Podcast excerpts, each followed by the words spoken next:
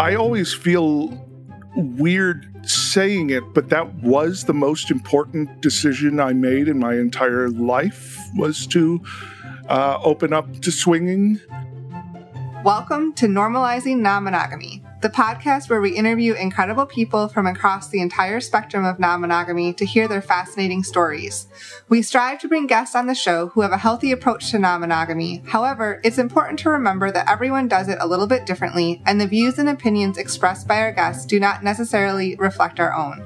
Additionally, we produce this show for entertainment purposes only. Please be aware that we aren't doctors or therapists. Consult a medical professional for anything regarding your health that you might learn about on the show. Enjoy!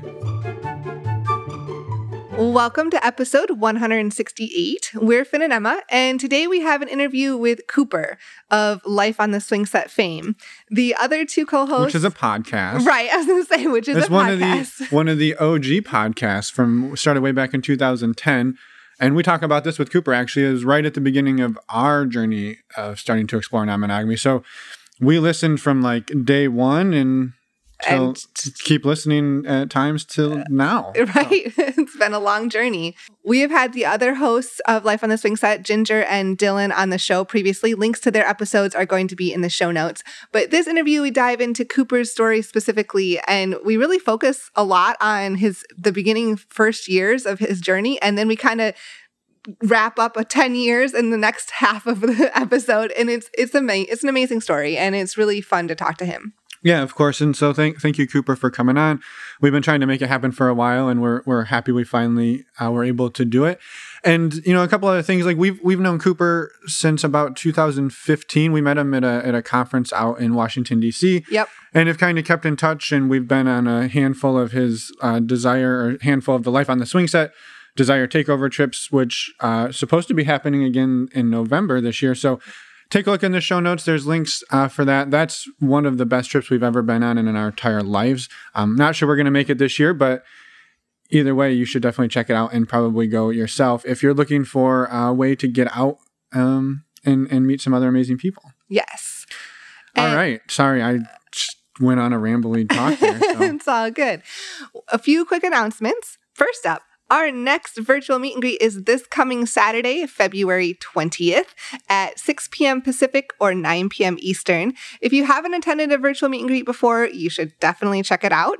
These are events where we bring everyone into, together into a Zoom room. We talk and do some icebreaker questions, and then we send you out into breakout rooms where you get to meet and talk with smaller groups of people, usually three to four other people or couples who join the call and we give you a talking point and question that are they're really fun and random questions. And then you come back we scramble the rooms and you go back out and try again. Uh, not try again. Yeah, you try you again. get, you get to You get to- another shot. You get to do another shot at you it. get to do it again with other people.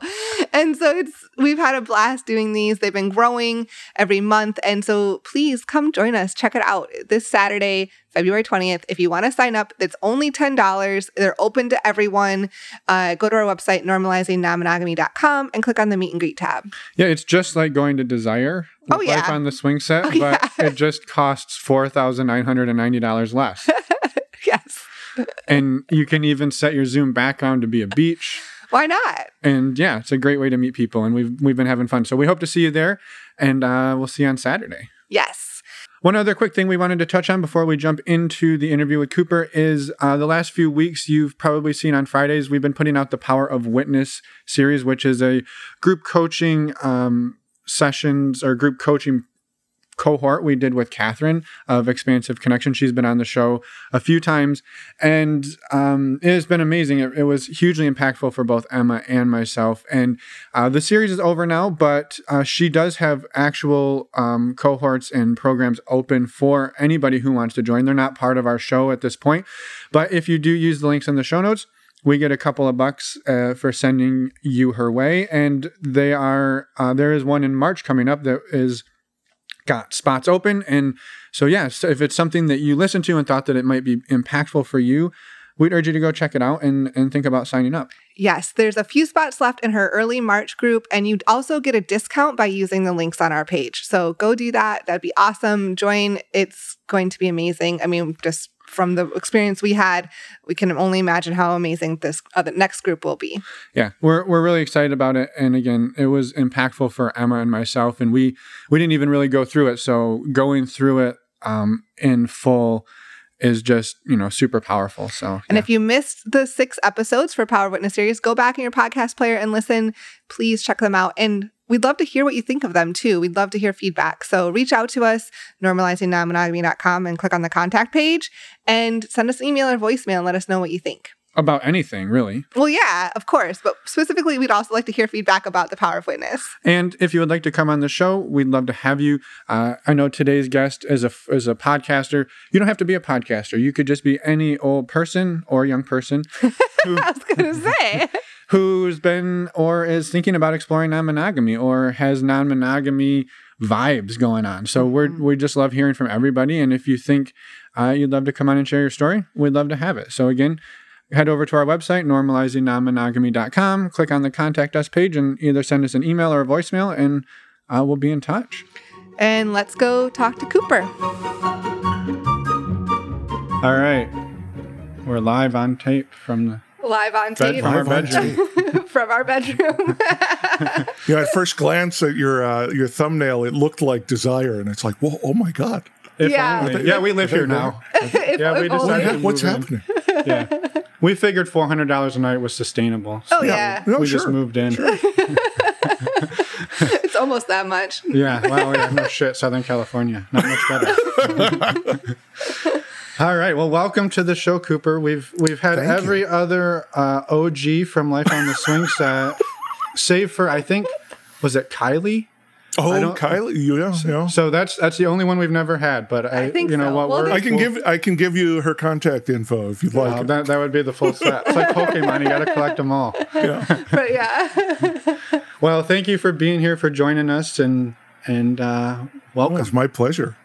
yeah, we're super excited to have you here. And I have been very impressed by you two. By the way, I, I need I feel like I need to say this.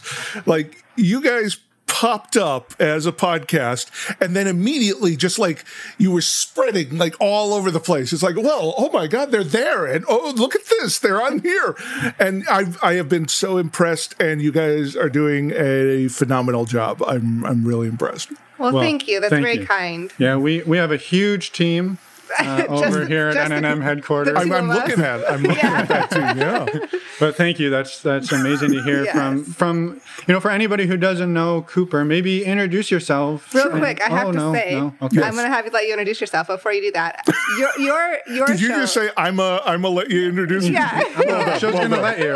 but before I let you do that, um, I, I wanted to say that Life on the Swing Set was. It just got to give you some credit too because that was very fundamental in our journey. And like we found you guys in 2010, right when you started. 2010 right at the beginning Yeah, yeah, like right. That was We- that we- was the beginning of our lifestyle journey. oh my god And we found you at the same time, so we kind of grew with you. Oh yeah, we gradu- we graduated college. I moved to Washington D.C. area. Emma went to Africa for like four months. Mm-hmm. And when she came back, I was like into it. Yeah, and she like, check and- out this and- And we started listening together. And I just yeah my my earliest memories of listening to your show was standing in our very Kitchen. first apartment that we ever rented together. We would we would make dinner and listen to your show. oh that's So awesome That's So we go way back. Yeah. We've been in a long term Yeah. relationship, and you didn't even know it. i didn't I'm, I'm happy about that well, now Emma, would you let him introduce yeah. himself? Can you can, can you please introduce yourself now that I interrupted you? Sure. Um, well, in 2010, uh, I, along with Dylan Thomas, started the Life on the Swing Set podcast. Um, basically, after I think it was nine months of swinging, I felt like I got it Yeah, yeah. enough that I could podcast about it and tell other people what they're doing wrong. And I've allowed that hubris to pretty much guide all my decisions ever since. In, Yeah. in terms of telling people that they're fucking it up and here's how you should do it. Yeah. Well, I mean, it sounds like we waited about 11 years too long to start our show. Well, no, you're you're far more competent. See, that's that's the thing. and we don't give anybody advice. We let uh, we let our guests do that. And then when people write in and tell us we gave bad advice, we said, "Hey, that wasn't our advice." Well, you remember our the- early disclaimer that our our uh, all opinions are our own and our advice is for novelty purposes only. I believe. Yes, I remember that. Well, yeah, so we're super excited to have you on and and hear the the backstory of Cooper for anybody who maybe hasn't hasn't heard it from the beginning kind of as we have. So Yeah. maybe take us back to those those 9 months before you and Dylan decided to to The early splash days. the early days. Um, it's it's funny. I I listened to a podcast called Halloweenies, and they're doing the Friday the Thirteenth series right now. And Friday the Thirteenth remake holds a very special place in my heart because I saw that the night my ex and I soft swapped for the first time. We, Wow, we went to see that. that movie, and then we came home and we fooled around with another couple for the very first time. Uh, so I will always remember February 14th, 13th. It was the 13th, February 13th, 2009, for that very reason. It's it's really funny looking back on how how long ago it was and how it informed everything. You know, I I always feel weird saying it, but that was the most important decision I made in my entire life was to uh, open up to swinging, and it's it's changed everything. Like every facet of my life is is here because of that one decision way back then. Like my my current partner, I met her because of Life on the Swing Set. Uh, so she wouldn't be in my life without the Right. swing set, which wouldn't be in my life without that one. Hey, well, let's try swinging. There's always swinging. I mean, it it it's fascinating to me because I always felt weird that I would say I could never not do this. You know, I could never close up again Right. and every you know you know how swingers posture often it's just like no no no this is just a fun thing we do on the side you know the best sex i'll ever have is with my partner i don't need swinging you know yeah so i've i've never uh i've never gone in with that bullshit Um, Well, what was what I was your where I was going motivation? that. Yeah, what no, was no, it's all good. What was your motivation for you and and your wife at that divorce. no, no, seriously. Uh, we we both um, had a very strict Catholic upbringing. We were both dorks uh, who didn't get any in high school. Um, we got together almost immediately after high school, and we got married. You know, from there, so we we had never really explored sexually with anyone else, and you know, we were, I think we were seven years into our marriage uh, when we opened up to swinging, and it it came from the fact that we both wanted to fuck other people, and we were both too scared to tell each other that, and so we were both seeing a relationship uh, therapist who was the same relationship therapist. And she kept trying to nudge us in the right direction, like you should really talk to each other about it. But we figured, oh well, she's just saying that because that's what you say. To, to you should talk to your partner. You know, and I wish she'd just said, "Look, you both want the same thing. Will you please talk to each other about it?" Because we got all the way to, uh, you know, I guess that means we get divorced because we we want to fuck other people because what else do you do? You know, that's that's it. It's it's that or let's take a break. And you know how that always works. so randomly at a dinner, we were talking about how we didn't want to get divorced and I said, "Well, there's always swinging." And we we had a good laugh. and then we thought, well, I mean, if we're already heading towards divorce, What's the worst that happens? You yeah, get what divorced? is we get divorced. So really, that's I mean, it seems like a no brainer. And one of the reasons I started Life on the Swing Set was because I got so pissed off by how many people tell you your relationship needs to be perfect going into swinging. You need to have a strong center to get into swinging. But no one's relationship is perfect. And everybody who tells you your relationship needs to be perfect is lying because theirs wasn't perfect. And you you have to um I mean, if if the thing wrong with your relationship is wanting to fuck other people, really there is no better solution Right. than swinging to Right. to fix your relationship. Right, right. If that's something you both want. Yeah. Yeah, that and the and the notion that you can only open your relationship if you're having sex at least twice a day. Yeah, right. Right, but between the two of you, then then you're a lo- that unlocks the next level, which is swinging, It's, right? it feels it feels like you have to, you know, you're constantly having to prove yourself to be in the swinger community. It's a lot like the LGBT community and whether whether or not oh am I queer enough? Can I use the word queer? You know, is that okay if if I use the word queer because I might not be as queer as you? Uh, it's bullshit. Yeah, we actually we recently had a guest on who said that that she um, they actually they write a blog called Polly in Place, and she said that she was on a date with a woman, her first time going on a date with a woman, and she felt really worried that she wasn't you know actually bisexual or she wasn't bisexual enough to even be on a date with another woman, and I think Yeah. that's a you know that's a really hard place to be it's not something that i've uh, gone through but i like i feel for that right that's that's tough mm-hmm. Well, we live in fear of not being good enough, and that Yeah. goes for every aspect of our lives. And so, when it comes to making a huge decision like opening your your marriage, that's that's enormous. Most people never make decisions that are that big, aside from maybe let's have kids. That's that one's right up there in the marriage altering spectrum, I think Yeah. sure and it's it, to feel like you're not good enough that's that's so shitty. And that's why we really wanted to emphasize that this is a welcoming hand. This is we are giving you the question not the answer. And the question is do i want to be monogamous or do i want to be uh, non-monogamous? That is the question. Right. And whichever way you go that's that's awesome. You made a decision. You made the choice. Right. right so so when you and your wife had this discussion and you had a laugh over dinner yes. how what happens after dinner? What what okay yeah what so goes on from there? So uh, the reason uh, the reason I had swinging on my mind in the first place is because I was um, I had a portrait studio at the time and I was doing boudoir photography and a very old friend of mine my my first girlfriend if you want to actually go along with the I had a girlfriend at, in in 6th grade she was looking at my portfolio and she she casually threw off so you're you're in the lifestyle right and I had no idea what that meant, but it sounded interesting. You know, it's one of those things that pings. It's like, no, but I want to know more.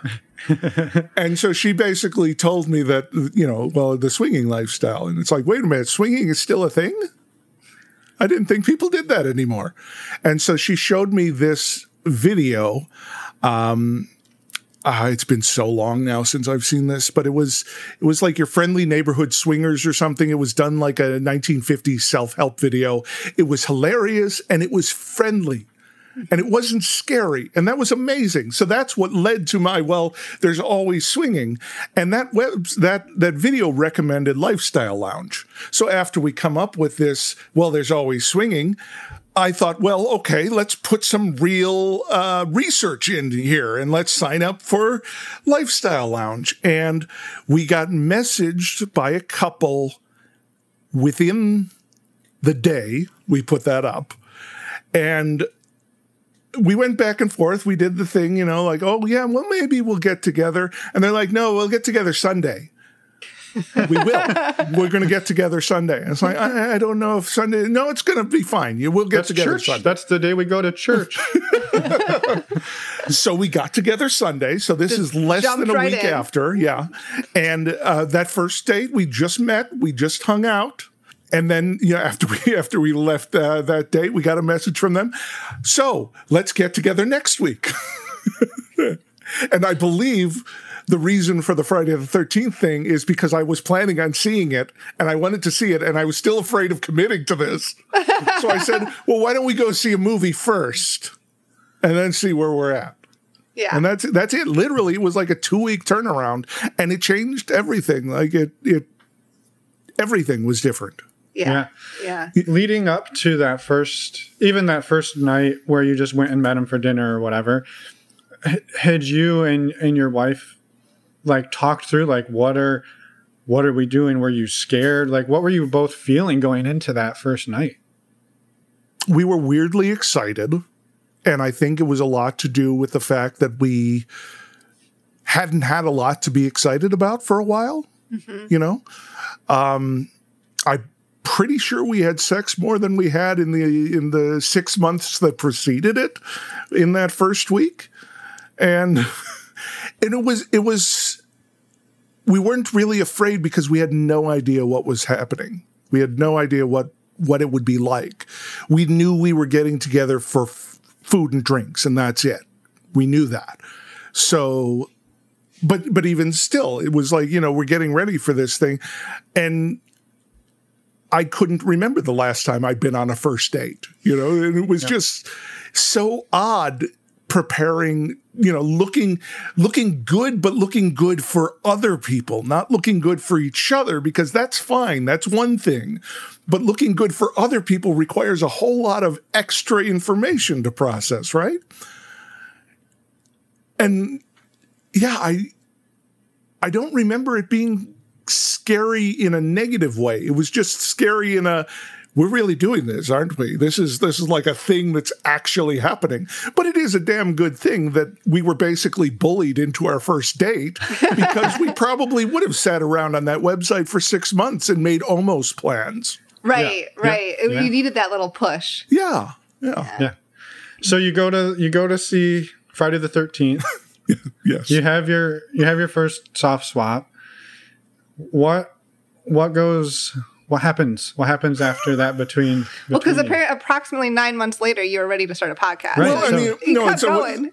so what's really funny here is is uh, to give you an example of how my life changed. So I was blogging as uh, you know for a long time leading up to here, and at that moment, I didn't know what else to blog about because nothing seemed as important anymore. You know, all the little bullshit I used to blog about wasn't important, and so we we were we immediately met another couple the that that Sunday after that date, um, because we were not paying attention to any sort of uh, you know we we waited for this kind of sexy time for a long time, so now like it's available to us. Let's go for it.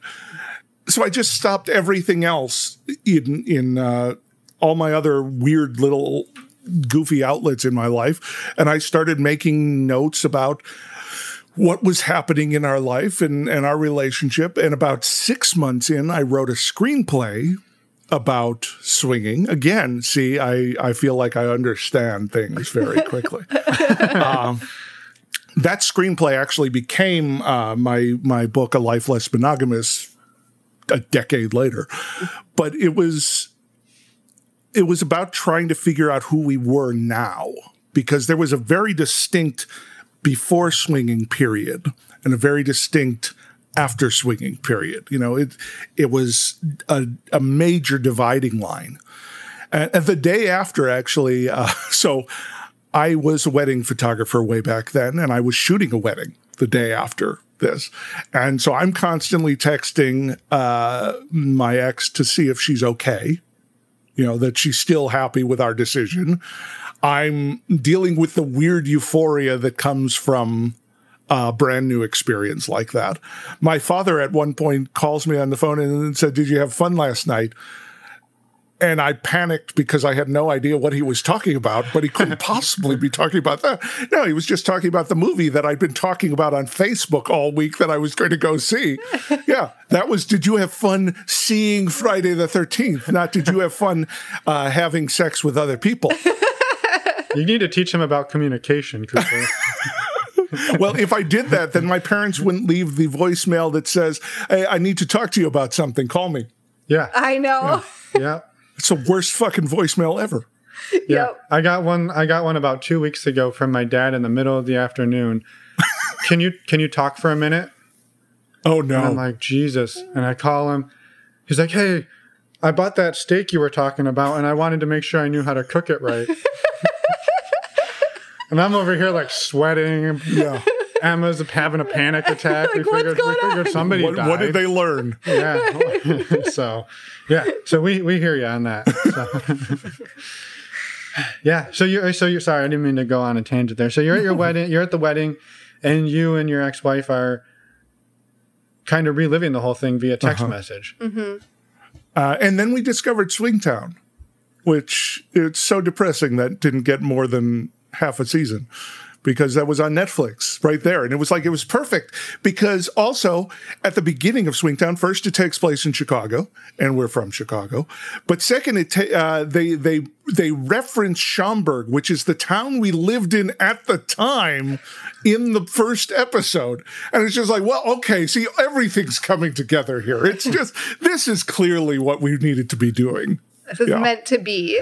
Meant to be, yes.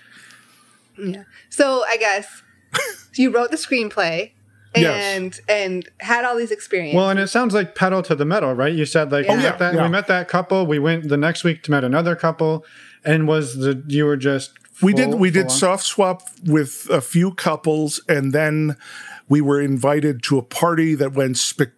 No, no, this this was a different party.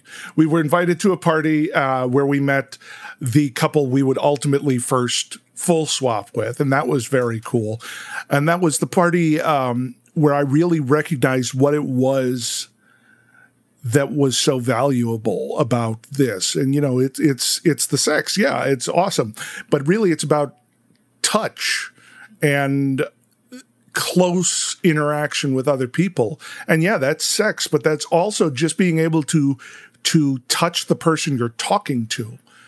And we try so hard not to do that in the real world because people might misinterpret what you're doing, you know, because everything is in the front to the relationship they have. If if you and when you remove that uh, sexual barrier from your communication, it's really easy to talk about anything. Then you know, and that that party, I was having a conversation with one of the one of the couples that we were we were spending time with and a friend of theirs. And the friend was telling a story and she leaned forward and put her hand on my knee. And i that was the moment where it just all clicked for me because it was like this is this is it. This is what i'm not missing because i never had it. Mm-hmm. You know this is what i want. This closeness is what i want and need and um and it really you know we we may have gone full throttle into swinging, but we didn't. We were very lucky in that we met a group of people very early who were all friends with each other. So they were having parties, they were hanging out a lot. And um, we got to see the version of swinging that emphasizes friendship and relationships. We never really had the version that's more hookups and one night things. We didn't do that. And so we were we were kind of doing poly light at the very beginning, you know. It it, it all cohesed into place there. right. And you know, the ultimately when we when I look back on that first couple we were with, he was a toxic monster. But I didn't realize it then. Right. And that's good because had I realized it then, we may not have ever progressed. right. But he he like spe- specifically told his uh, girlfriend that she was not allowed to have an orgasm with me, and was not allowed to tell me that she was not allowed to have an orgasm with me. So he's over there really, really pleasing my wife, and I can't seem to get anywhere with his partner. You know, it, there was there was a lot of mind games bullshit there, Yeah. Yeah. Right. But you didn't know it at the time. Yeah. but I didn't know it. I Right. and thankfully we we progressed past them quickly you know we we moved into this group and it was it was wonderful there Yeah. I was curious. So, I mean, for anybody who was paying attention at all, you've referred to her as your ex-wife. So, so the the spoiler there is that you're no longer married, right? spoilers yeah yeah Um, for a while, did this bring you two together and Yes. enhance your relationship. Yes, without question. We we were together four and a half years after we started swinging, and we probably would have been together maybe another six months had we not. So, regardless of how it ended, and it didn't end terribly, you know, it ended as amicably as divorces can go, really. But um, swinging extended our our relationship and swinging gave us so much and changed us both so much and gave us the wonderful perk of having someone there to help you through your divorce. Right. Right. Right. Because you had community and you had Yeah. friendships and deep friendships. So uh you know the the thing about um the thing everybody asks is did you divorce because of swinging? And no, we did not divorce because of swinging. What swinging did was it hid some of the problems for a while. You know, and there were there are always fundamental issues that you have, and the question is how well can you work through those issues. And fundamental issues like money or time or you know in, things you enjoy those things aren't going to go away just because you find a new thing you enjoy. It just distracts you for a long time. So we were distracted for four and a half years and that's wonderful long time. And then we weren't distracted anymore. And we saw the problems and we realized that was it. We can't continue to do that. And so uh, we we got divorced, and you know what? I'm still 100% happy with the idea with with the choices that we made up until that point. And it really caused me to reflect on impermanence and how relationships don't need to last until you die to be successful. You know, there was there were great things that came out of my relationship, and there were great lessons I learned from my relationship. Um, and I can take those to every other relationship I have. Right. Yeah.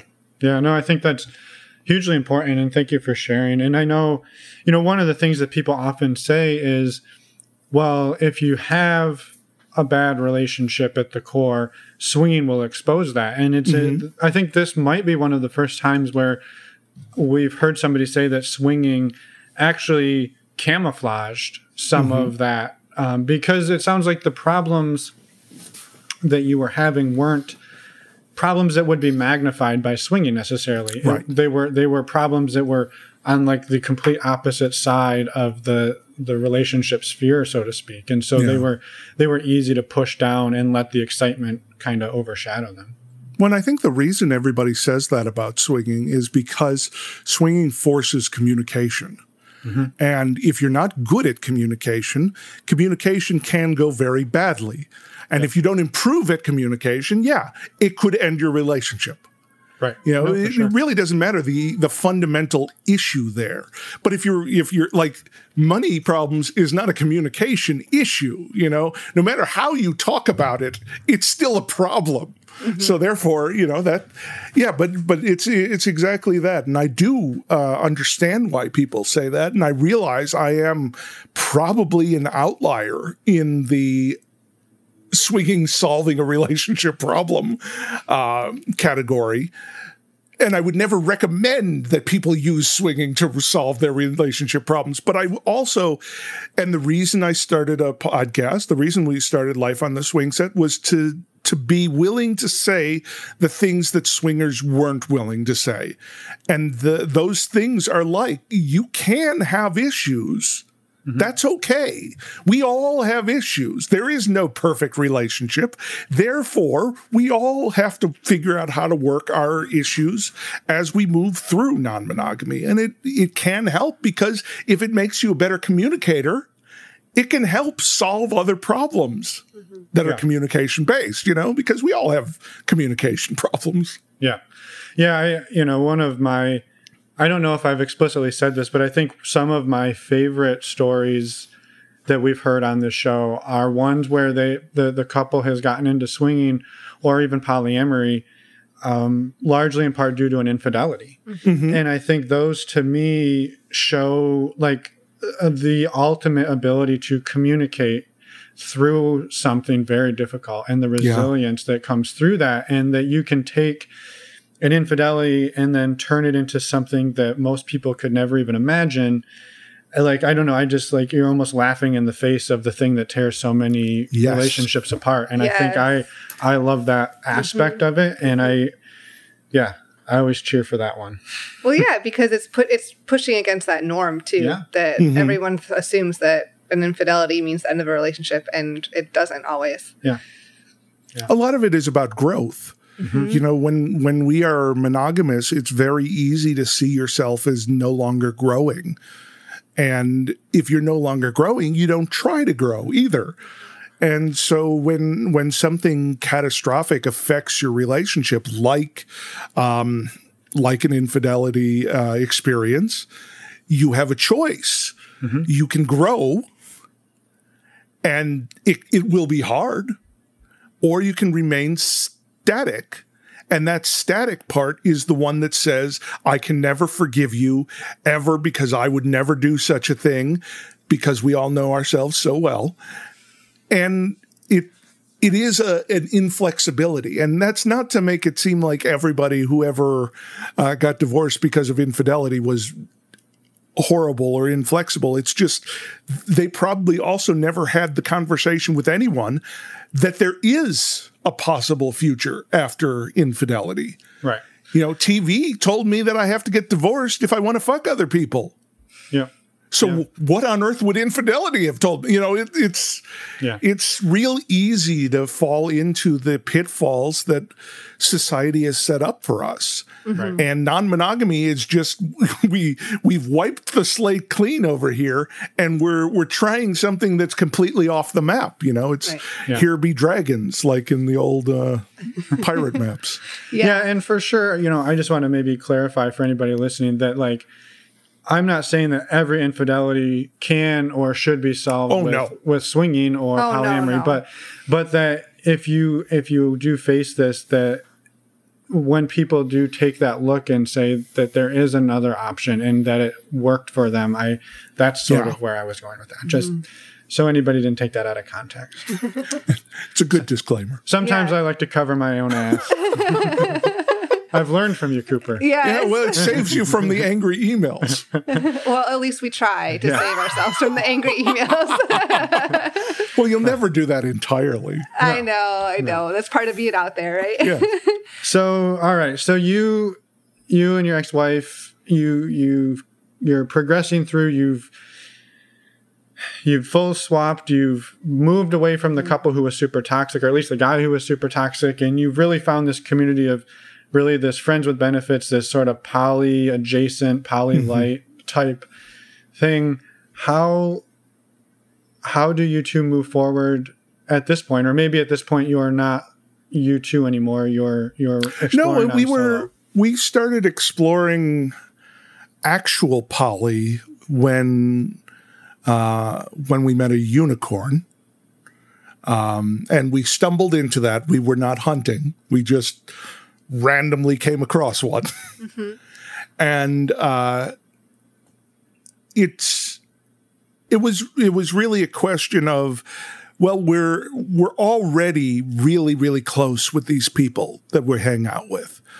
And we care very much about them. So at what point is there a difference between romantic love and friend love?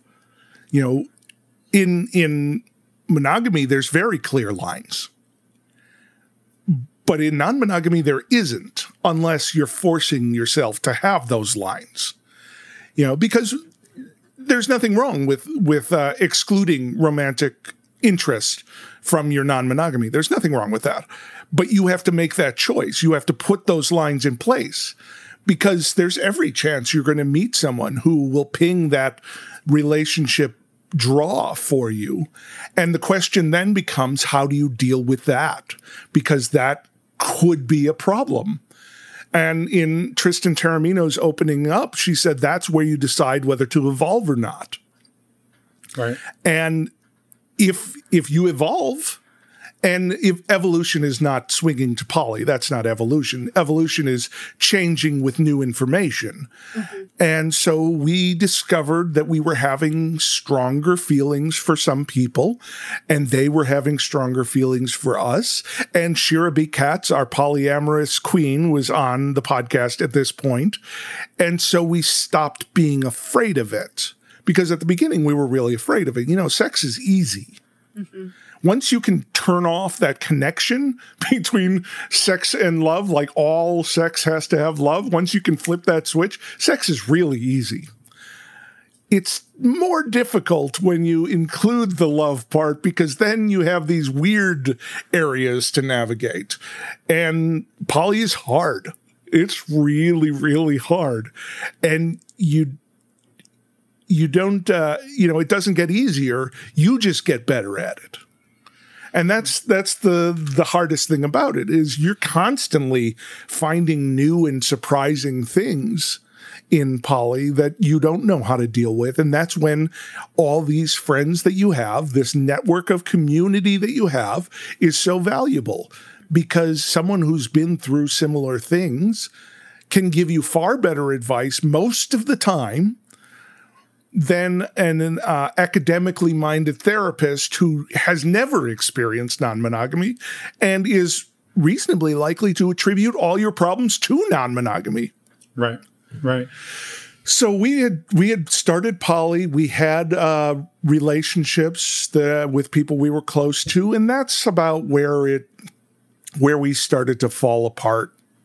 Um, and I was very lucky that uh, my uh, my current partner, uh, Elle, came into my life right at the tail end of my marriage, and so was able to be there through uh, through all of it, and that really made a difference for me. And you know, the divorces are hard. That's just the way it is, and. Um, regrowth afterwards. You know, I'm very different now than I was when I got divorced simply because my current style of non monogamy really emphasizes uh, queer relationships that I have, uh, my my connection to the LGBT community community here in uh, Chicago, and that's a very different aspect of of non monogamy than it was before.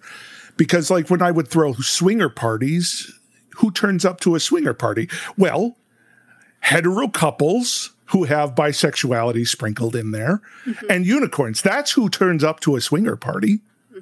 but mostly couples. But who turns up to a queer sex party? Well, anybody. Anybody who's interested in exploration and growth and sexual experimentation, that's who comes to those parties.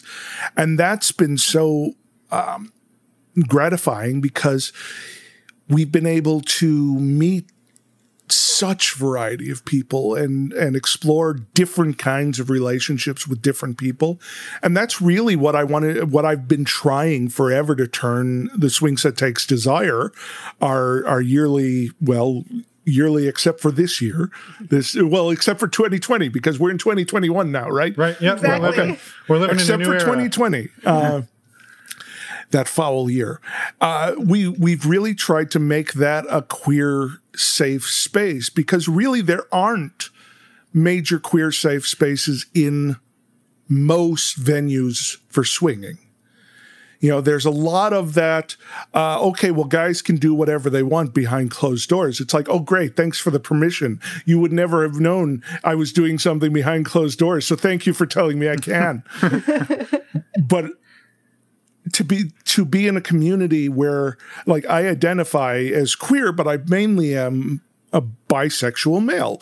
And bi guys are very, very, very looked down upon in the greater swinger community. It's changing, but it's not changing a lot. It's changing in pockets. And that's really one thing that I've definitely learned is I have insulated myself from the swinger community at large by building my own community.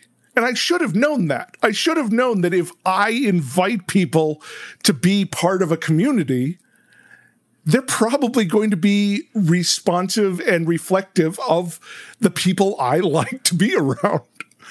Whereas you look at the greater swinger community, and this is where I get controversial and difficult, so you can tell your listeners to send their hate mail to me. By and large, these are uh, tourists in sexual exploration. They're not part of a community. They dip their toes in and out. You know, it's something they do on the weekends for an hour. Well, not an hour, like five hours, but they don't do, it's not who they are. It's not part of their identity.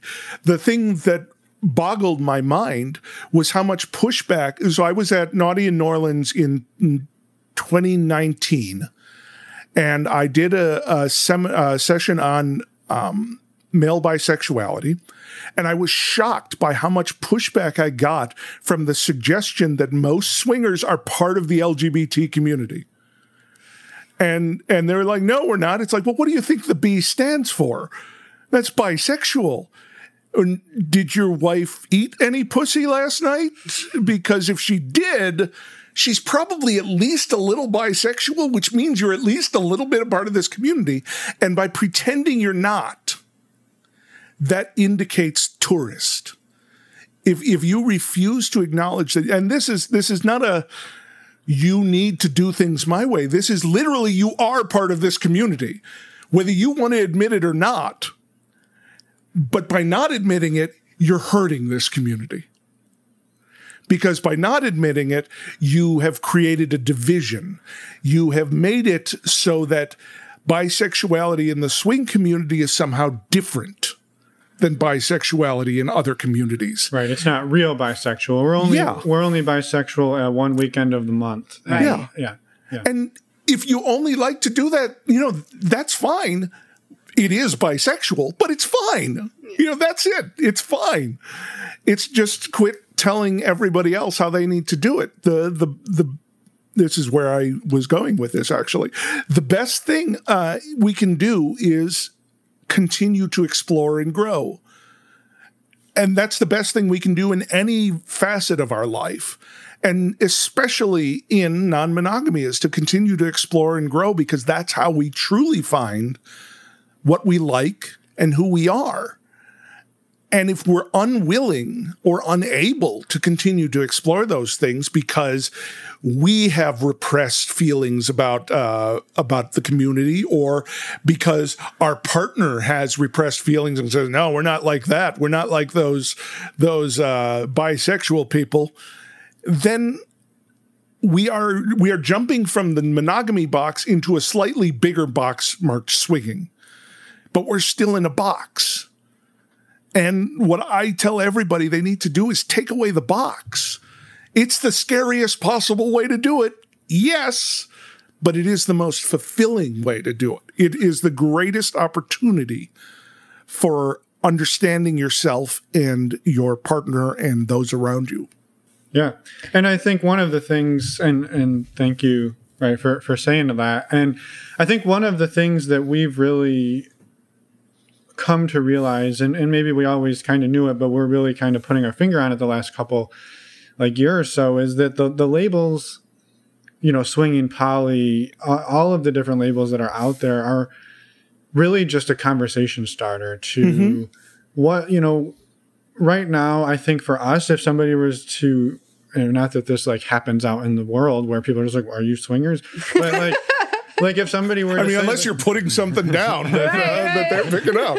But but you know, if someone were to say like, well, what is your relationship dynamic? You know, mm-hmm. um, it'd we, be a conversation. It would be a conversation. It wouldn't be like, well, we're swingers or we're poly. It right. would be like, this is what we do, you know, and this is how we do it, and this is how we do it today. And you know, maybe last year it was different, and in 2013 it was totally different because we right. didn't do anything. And so, those conversations are really like the core of it. And and yeah, you're kind of like you said, you're throwing away the box, and, right. and that box is swinger, it's poly, it's your sexual necessarily your sexual identity in a lot of ways, and yeah, and not I, being afraid to do that is is the is the hardest step and like taking that j- leap of faith of trusting yourself that you trusting can yourself, that you can do trusting it. your partner, and trusting your partners Yeah. yeah, Yeah.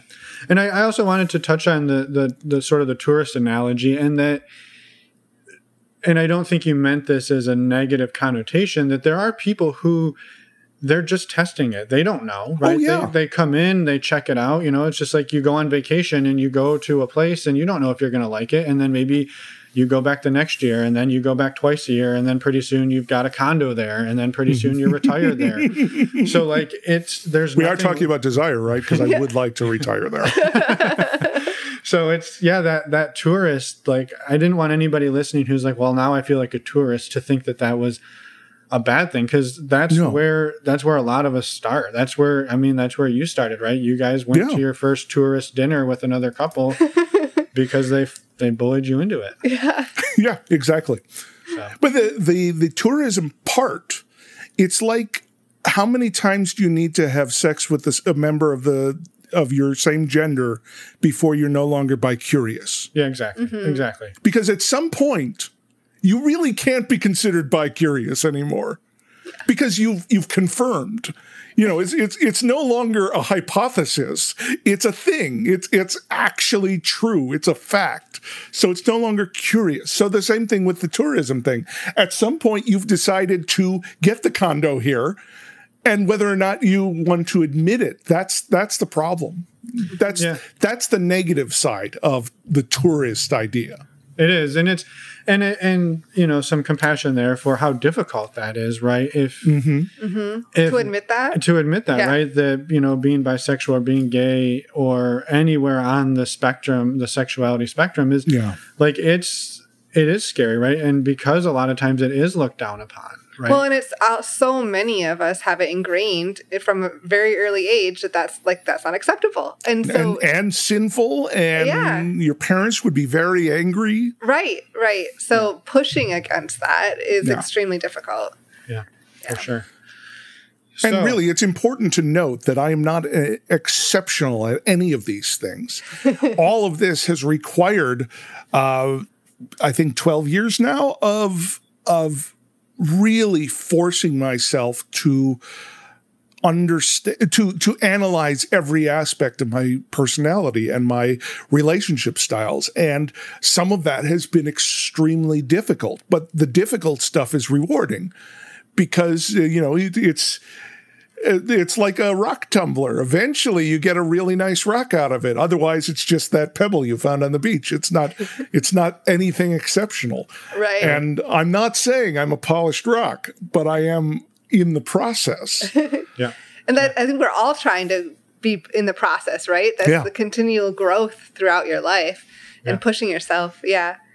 Um, I know you said you're like you're in queer communities now, but I could you expand a little bit on what non-monogamy looks like?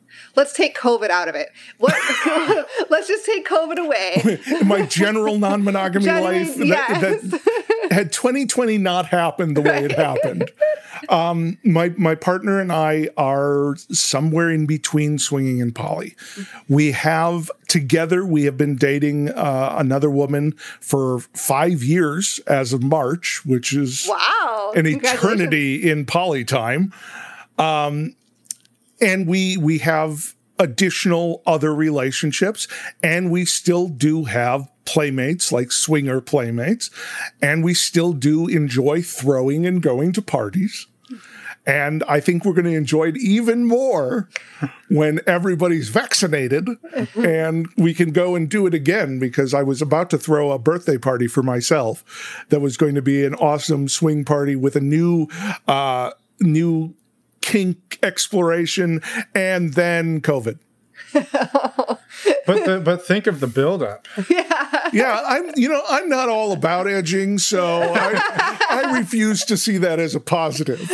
I know a lot of people who of it. would, but I don't. No. Yeah, 18 months of it. Yeah. Yeah. nothing like having blue balls for 18 months huh So I mean, that's been the hardest thing about COVID is that we can't. We you know our our girlfriend was over here once twice a week, Mm-hmm. and now and then ever since March, we've seen her twice, three three times maybe. You know, it's it, we we decided early on because we are both hypochondriacs that we are not going to take unnecessary risk. And you know i know a lot of people who are seeing their extra partners.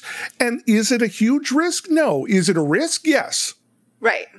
so that's that's fine. I don't i don't uh, i don't allow for anyone deciding to go to you know thanksgiving dinner. But seeing one other person eh, i'm fine with that. But we we didn't. And it's been so incredibly difficult because like everyone's like oh well you can have a great uh, zoom uh, relationship. It's like no that's worse you know seeing someone but not being able to touch them is infinitely harder than just pretending they're away.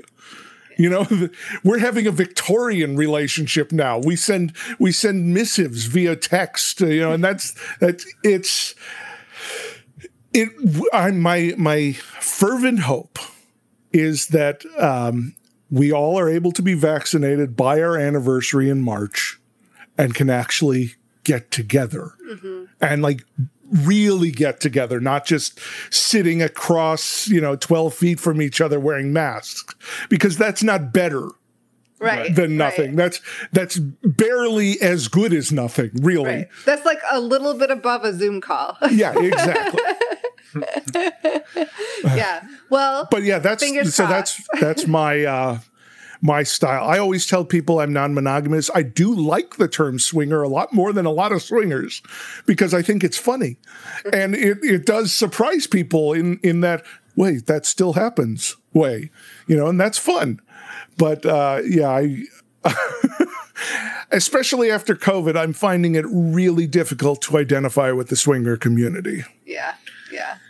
It's yeah, it's been it's been a very divisive uh, pandemic. We'll just say that. Yeah. We can just say that. It's, it's probably the most divisive pandemic we've ever lived through. I'll say that. Oh, it is it is the most divisive pandemic I've ever lived through. Yeah. So, so you and your ex-wife, you said going into sort of the like kind of that transition from married to not married was also sort of your transition from swinging into a little more poly and coming out of that how did maybe how did you evolve and again not saying that the evolution was from swinging to poly but how did you change how did you maybe grow um, over the next couple of years as you were starting to explore more It made me a lot more cautious. Made me a lot less willing to um, move in a love relationship. Uh, and my my current partner Elle, she had never really been in an expansive non-monogamous relationship, and she was walking into my life as not only am I wide open, but I have very specific ideas of the way I do non-monogamy. And I probably, because of a lot of baggage from my past relationships, I was not always the best uh, uh, Sherpa through the non monogamous world for her. Um, in the last three years or so, we've really understood how each other uh, processes non-monogamy, and we've really understood what it is. You know, we've we've gotten to the point where there's very little worry from her that I'm not going to come home. You know, and that's really it. It's it's the fear that suddenly this this unit you've created, this home, will be broken, and I think we're I think we're past the fear, and that's been really good. Um, we we tend to play separate a lot more than together, and mostly it's because of uneven sex drives, and that's fine because we've acknowledged that and we've understand that, and that's not a failing on either of our parts. Um, but yeah, we've really found a nice equilibrium, and this is COVID is the longest I've gone without non-monogamy. So Since 2009. so it's a forced break, you know, that break that everyone asks, could you ever take a break? This has been forced upon me. right. A Right. break from non-monogamy. And I, I guess what I'm hearing too is that you you obviously didn't want this break. And No. like during this break, it makes you like moving forward, do you think anything's going to change like than it was before COVID? I don't know. I've been thinking about that. Like it what does not being able to see people do to you? And I think what it has done is I think I'm going to be quicker to develop bonds with people because I'm going to be less afraid of making overtures, of taking steps, of uh, declaring interest, because who knows when another pandemic could come around? Because none of us thought this could happen. You know, we all watched those movies and we're like, ah, it's not going to happen like. But, but it did. And we were in our houses for almost a year now. And so if that could just happen randomly, how are we going to approach our lives? You know, and I, I, I think a lot of it remains to be seen, and a lot of it is that I want that touch that we talked about. I want that back because you know my partner and I cuddle, but there's still nothing like three, four, five people in that cuddle. There, there you just you just can't do that with two people you know? And that's that's rough and so i'm i mean i'm i'm hoping for good things. Really we had our 1918 flu and we deserve the roaring 20s yeah, right. there needs to be orgies and drugs and bacchanals and we need to be and fine if there needs to be a we already had the stock market crash. So we already did that too. Let let's just have the enjoyment of it all. Mm-hmm. You know and maybe maybe we'll be nicer to each other I hope so. I hope, hope that so, something too. that really comes from this is is kindness yeah and understanding. because that is the most important thing of all is that you know the I, I was really struck uh, i read uh, mr rogers biography and the, he made a comment that the, literally the most important thing in life is love and uh, it's about being able to share that with people and receive that and every everything you do is an everything positive that you do is an act of love. Every interaction with people is i- positive again is an act of love. And the more of those we can do, you know, the more positive uh, and generous acts we can do, the better we'll all be. And that's why I'm so hard on a, a huge portion of the swinger community because they have the tools you know, we've seen it. We've seen that they have the tools. They're just not using them to be generous, to be open. They're being weirdly discriminatory. They're being weirdly selfish rather than being open and honest and communicating in the way that we all pretend our community communicates. You know, we could make this swing community what it pretends to be which is an open and accepting uh, Valhalla. And hopefully we do. You know, and every everybody here has that choice to make whether or not they're going to give people the benefit of the doubt and give people the kindness and give people the love that we all so desperately crave and need in our lives. Yeah. I just wanted to chime in. You brought up Mr. Rogers, and just a few days ago, I started listening to the podcast Finding Fred, Oh, it's so good. and I'm only like a couple episodes. Oh my in, God, it's so it's good. so good. So I just had to throw that reference or that Yes, recommendation. everybody needs to listen to that. Yeah. you know, they're they're you know, it's it's really funny. I have a vivid memory of my uh, asshole twelve year old self being on a trip with my father and brother, and Mister Rogers was on, and I made a, a half ass like, "Oh, he's creepy. Look at him," you know, because that's what you do when you're a dick and you're 12. Mm-hmm. And my father, like, emphatically said, That is one of the kindest men in history. And that was it.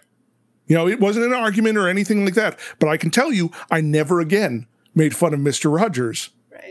And once I actually started to learn about him, it's like, yes, he is one of the kindest and greatest men who ever was. Mm-hmm. Mm-hmm. Yeah. Good Well, You don't expect Swinger podcast to get into Mr. Rogers. I know, right? you don't. But it's it's the the kindness and and Yeah. I really hope that if 2020 has taught us anything, it it's to be kind and yeah. love love people Yeah. And not to take things for granted. and not to take Yeah. things for granted. And Yeah. there's there's along along that specific line, uh, Michelle McNamara, who wrote a book called "I'll Be Gone in the Dark," Patton Oswalt's wife, who died. Um, one night, Patton was asking her how she deals with all this, you know, true crime shit in her head, and how she deals with the world like that. And she said uh, that it, it it's all chaos, so be kind. And so that that really informs almost every like I try. I, I'm I'm not the kind of you know everybody who hears me say how kind I am is going to have an opinion about that. I'm not the kindest person in the world, but I try very hard to recognize that it's chaos. Be kind. It's chaos. Be kind. Yeah. Because right now, especially, it is chaos. So we need to be kind to each other. We need to, because no one else is doing it. Right.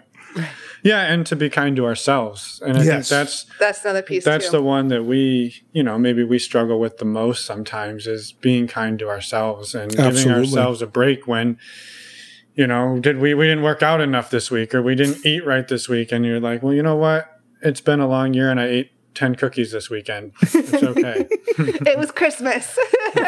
it's Emma's fault for making all the damn cookies, but I helped get rid of them. So Yeah, yeah. You, I mean, they had to go somewhere. It's a pandemic. right. So, all right. So now I'm curious. We've kind of gotten through, we'll say high level your story. I think we hit, we hit the, the key. We got deep on some really good places and we've mm-hmm. done some good things. yeah. But one thing that you're very confident in is how quickly you learned uh, to be an expert. And and so that that leads me to believe Oh, I sound like such a douche. so that leads me to believe um, that you have never had a blooper Oh um, God. or a, or a misstep throughout your time navigating non-monogamy and this is a question that we love to ask just to show people that It's- even those of us who have been doing it forever uh, or maybe you know because you, you a lot of times you hear people talk about it and it always sounds just like these perfect roman orgies and you're like yeah but you didn't see all of the weird hilarious bloopers people slipping and falling and all sorts of stuff happening. So we'd love to hear if you've had one or two throughout your time that that really rise to the top. Well, I mean, first of all, I want to say that my my first book, My Life on the Swing, Set, could be subtitled "I fucked up, so you don't have to," because it's all about the many many times I did stupid shit in non monogamy. So yes, many times. Um, I have a weird story. I, I don't have any like swinging, hilarious swinging stories or or big. I have a weird story, and it was from very early on. And um, my my ex and I used to go to this bar, um, where they it was run by lesbians, and they were, if not appreciative of the swinger crowd, tolerant of the swinger crowd.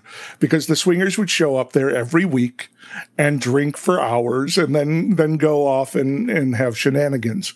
Not at the bar uh, outside the bar and there was this couple there that we were interacting with over a few weeks and um finally you know there was there was a little connection a little spark and it was about I want to say 11:30 and this is a weeknight. And uh, the the wife of this couple says, "Hey, uh, you want to come back to our place?" And we're like, "Uh, "Sure, yeah, yeah, that's that sounds like fun." And so we're we're leaving the bar, and um, she pulls my wife over and says, "Hey, can our friend come? Trust me, it's worth it."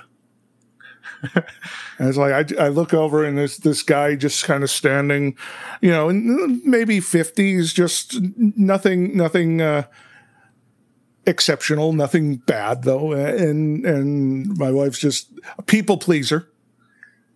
Like, And I'm just gonna I'm gonna interrupt you really quick, Coop, because the vision I got, the image I got was the smoking man from the X Files. just just this creepy guy like over in the corner just smoking, and you're like, I don't know. No, I, I think I would have objected. he, he was he was he was in no way creepy, but in no way stood out. Okay. Let's just put it that way.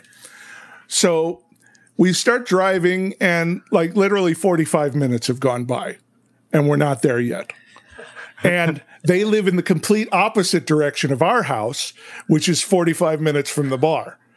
So we're already an hour and a half away And this is like 11 now after yeah, no, midnight we're, on a we're after midnight on a weeknight. We both have to work in the morning, uh, so we get to their house finally, and we we sneak in because they have a babysitter, and they don't want the babysitter to know they had people come home with them. Yeah, we've never done Um, that. Yeah. so we're we're all hanging out in their bedroom. The babysitter's gone home, and um, the the wife starts getting very amorous with extra guy, and I'm I'm just sort of paying attention here, okay? Because uh, husband is sitting on the corner of the king size bed. Husband's in far corner of the king size bed on the opposite side of wife and my wife and this guy. And I, I'm just looking at him. It's like, okay, I'm I've learned at this point, this is still very early on. So I've learned that often in swing uh, situations, things get started in small clusters of the group and then move to the rest of the group. So I'm fine with that. I'm not, I'm no longer overly concerned about it. And then uh, extra guy uh, reveals himself, and basically, I, I still have it in my memory as he unfurled his penis because it had to have unrolled with you know it was like that moment in Beetlejuice where he where he throws down the the hammers and they inflate. So he unfurled his, his and it is literally, like, without hyperbole, the largest penis I have ever seen in my life, and that still holds true today, including porn, the largest. And it's like, okay, well, well, that explains the he's worth it part. so, um, my my wife and the other wife are going to town on this guy, and you know, there's plenty of real estate to work. I was going to say there's probably room for a few more. No, I mean there there's there's plenty of room. But then I notice uh, that husband is over here, and he doesn't look like cuckold enjoying himself. He looks like sad enjoying himself. Oh. No, no, not enjoying himself. Not sad enjoying. He looks like he's not having a good time. He he's he's glancing away. He looks uncomfortable. But you know, it's still again very early on in swinging. I'm trying very hard not to judge other people's dynamics. Also, I really like the idea that I might get laid tonight. So I'm willing to go along with certain things at this. And that's part of me being a fuck up right there. I shouldn't have gone along with certain things. Okay, so husband gets naked, uh, extra guy unloads all over uh, the women. Great. Um, I noticed that that the husband, and this is no shame, has literally the smallest penis that I have ever seen in my life, and so I see what their dynamic is now. I get it, and it's terrifying. But again, I still, you know, I'm I'm hoping that sexy time comes tonight, and then I see uh, the the wife over here who's very drunk try to go down on my wife while her face is literally covered in this guy's cum. And this was even before I was all oral barriers and bull- it's like, whoa, let's redirect you away from there. Yeah. Dear God, that's that's just uh that's a whole problem waiting to happen there. And uh, it was about that time I realized that maybe this was not a great, uh, great idea to be part of this, whatever the fuck this dynamic is here. Uh, and we got out of there shortly later. Yeah, it was, it was not. Uh, It was not a great experience. Well, at least you didn't stick around till like 6 a.m. It might have been like oh, no, 3 no, a.m. no, no, no, no. We we were we were home by three. I want to say. Okay. We Yeah. did not spend too much time there. yeah i think what's what's hard to convey to people you know maybe there's somebody brand new who's never done anything like this like and we've not necessarily done that exact thing um, but No, you haven't been with giant dick and small dick. Because like you don't expect to see both sides of the spectrum on either end Right. of a bed. right right no for sure but i think just the way that these memories get like etched into your brain and they're oh, just yeah. and and then you only get to share them cer- certain times they're not appropriate for every dinner conversation but but once in a while you get to roll them out and they're they're just a- And they all come flooding such a back to you. yeah And I, I mean, I'm sad there's not a big punchline at the end of that one. It's just, well, that was awkward. You know, Yeah. that it, there, there, there's a lot of that. Well, that was awkward. You know, uh, yeah. Yeah, we've had many, many of those, and typically, so the thing you did better than us is you left fairly, fairly quickly. We we're the type who's like, well, maybe it'll get better. We'll hang around, see if this improves, and then, um, yeah, that was us. I mean, okay, to to uh, to dissuade the the gold star you've given me, I did fuck the drunk wife. so you didn't just leave. Okay, No, so I wasn't that good a guy. You know, I'm glad we pushed you on that. 'cause, uh, That's okay. That's the punchline, Cooper. Yep. yeah, that was that was right about the time when I realized maybe drunk people are not as much fun as they seem to be. Yeah. Yeah. And now again, no no shame, no judgment. But did you offer her a washcloth before you fucked her, or did you just Well, once I'd redirected her, she she wound up going back to the other guy, and then- so so it was it was no longer my problem at that point. So by the time she came back to you, it was dried and it was Yes, fine? yes, she would she had she had well because the other guy was not about to kiss her with his cum all over her face. I got you. because he was that guy. So she she had to clean off first. Okay. you know. Yeah. All right. Well, we've painted the, we've painted a very vivid It picture. just for was no listener. longer my problem. Really, that's that's what I'm saying. No longer my concern. Yeah, that was Uh, a very vivid picture we painted. No, that's perfect. That's perfect. And it, I will say, and I, we just keep going on tangents, but it made me think when you were talking about driving for 45 minutes, it made me think of the Jim Gaffigan bit where he's like, yeah, I'm from Chicago. Oh, where? We're in Chicago. Oh yes, oh, Outside Chicago. Oh, we're outside Chicago. Milwaukee. yeah, yeah, pretty much. So, so you wound up in Milwaukee for this event. All right. All right. Well, Well, I was gonna say, well, it's been wonderful talking to you, and we wanted to give you the chance too to plug any of Yeah. your work that you wanted to. Um, we'd love, actually, we have that. Oh, look at that! You have an original edition too. we have an original edition here of My Life on the Wow. Swing Set. Um, your book, I don't remember what year this is, signed. and it's, It's 2015. Yeah, I wrote a bunch of stuff there, You didn't I? did, yeah, from 2015. So. Um, I just I had forgotten about it, but it was under our bed with a few other things of all mean, random places. No, honestly, a book under the bed, that's good company to be in because only the best books wind up under the bed. Right, exactly. Because most books aren't even brought into the bedroom. So you know, there's that. Well, when your apartment is a bedroom, everything that- everything's in the bedroom. So lately, I've been uh, I've been switching gears a little bit. I've written two horror novels, and I'm really proud of those. And I just had one come out on audiobook. Uh, they are the Spectral Inspector novels, so you can find those at spectralinspector.com. And they'll be in the show notes, so people don't need to frantically write. So we got Awesome. you, we got your back. I also um, I also started another podcast that's completely afield of this, called the Pikecast, which is about uh, Christopher Pike, the teen horror author from the '90s. So you know, again, completely afield of this, but I don't censor myself on that podcast either. So you know, there's that. Um, if you want to get into my swinging content, I have a really good deal going on and you got to get it quickly. But if you go to coopersbeckett.com slash bundle, for $25, you can get all three of my swinging books as ebooks and audiobooks. Wow. So pretty good slash bundle. Otherwise, um, my life on the swing set is my memoir. Uh, it's my first five years of swinging, so you may hear some of these same stories that I just said on this podcast in there.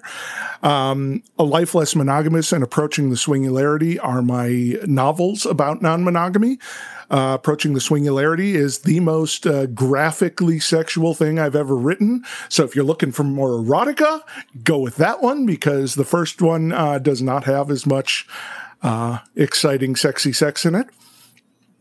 And I'm about to start work with Ginger Bentham, my co-host from Life on the Swing Set, on a new book, a, a new nonfiction book about opening your relationship and exploring both swinging and polyamory.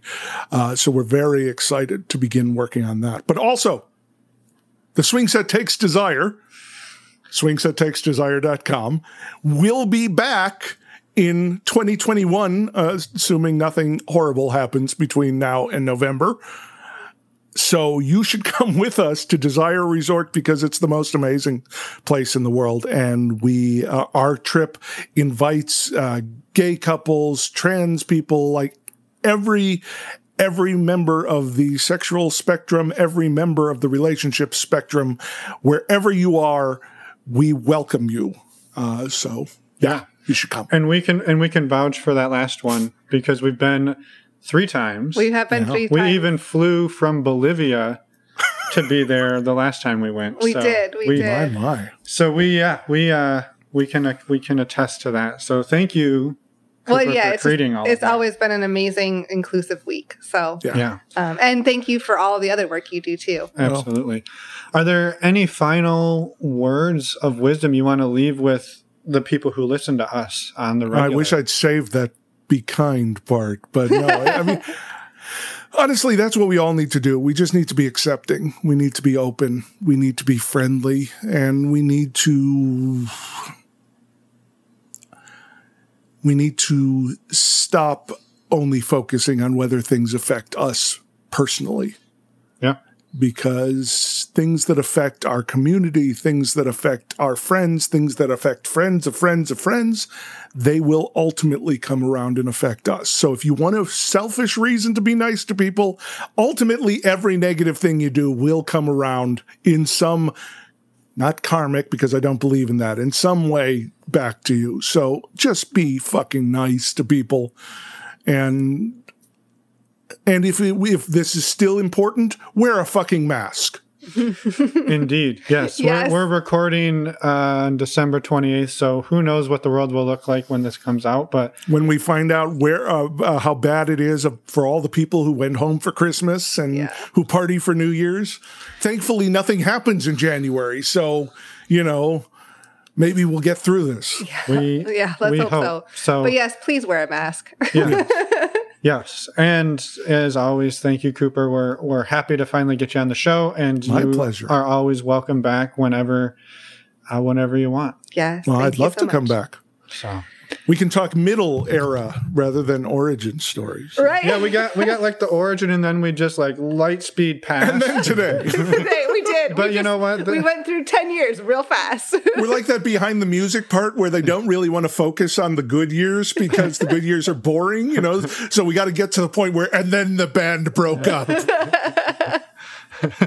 and Wow. this this version is and then COVID. Yeah, and then COVID. Yeah, fuck.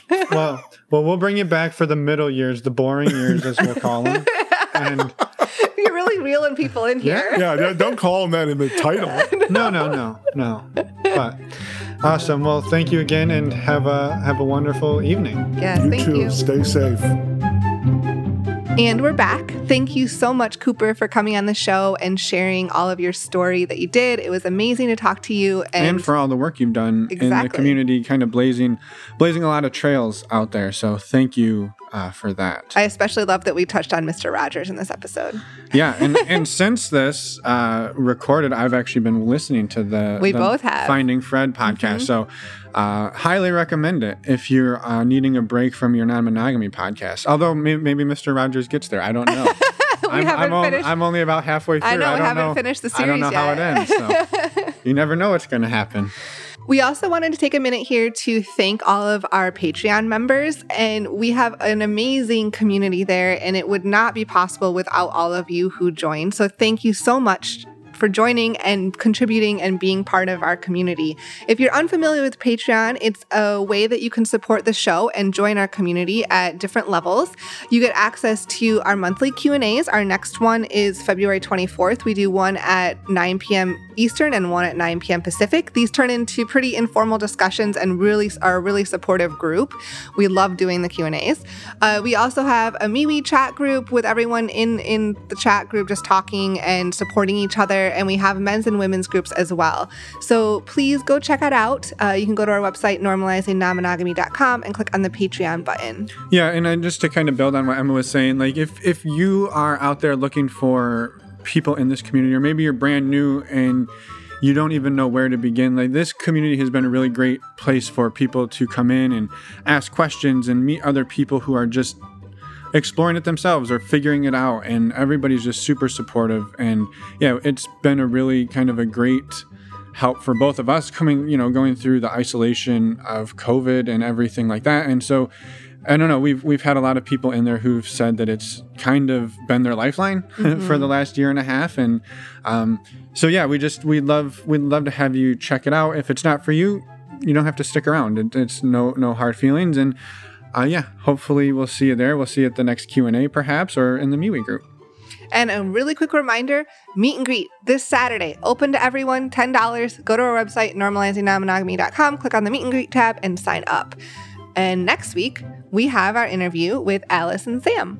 Yeah, uh, fantastic interview. As Um, always. As always. we actually had the privilege of going hiking with them last weekend. Yeah, we did. So uh, we we mashed up, socially distanced, and went for a nice hike outside on on Valentine's Day, We did. It was Which- awesome. which was interesting because we don't usually celebrate Valentine's Day. We don't. I don't know if this counts as celebrating it. This was just hiking. This was just going for a hike with friends. yeah. I don't know why I said it was interesting. Well, it was interesting. Anyway. Should I stop talking? Yes. I think you should stop talking. We had a great time. You should come back and listen to their episode next week. We'll see you then. Bye, everyone. Thanks for listening. Thanks for listening to me ramble on. Is, trying, is that what you're trying to say? I was trying to wrap it up. you just keep talking. I know.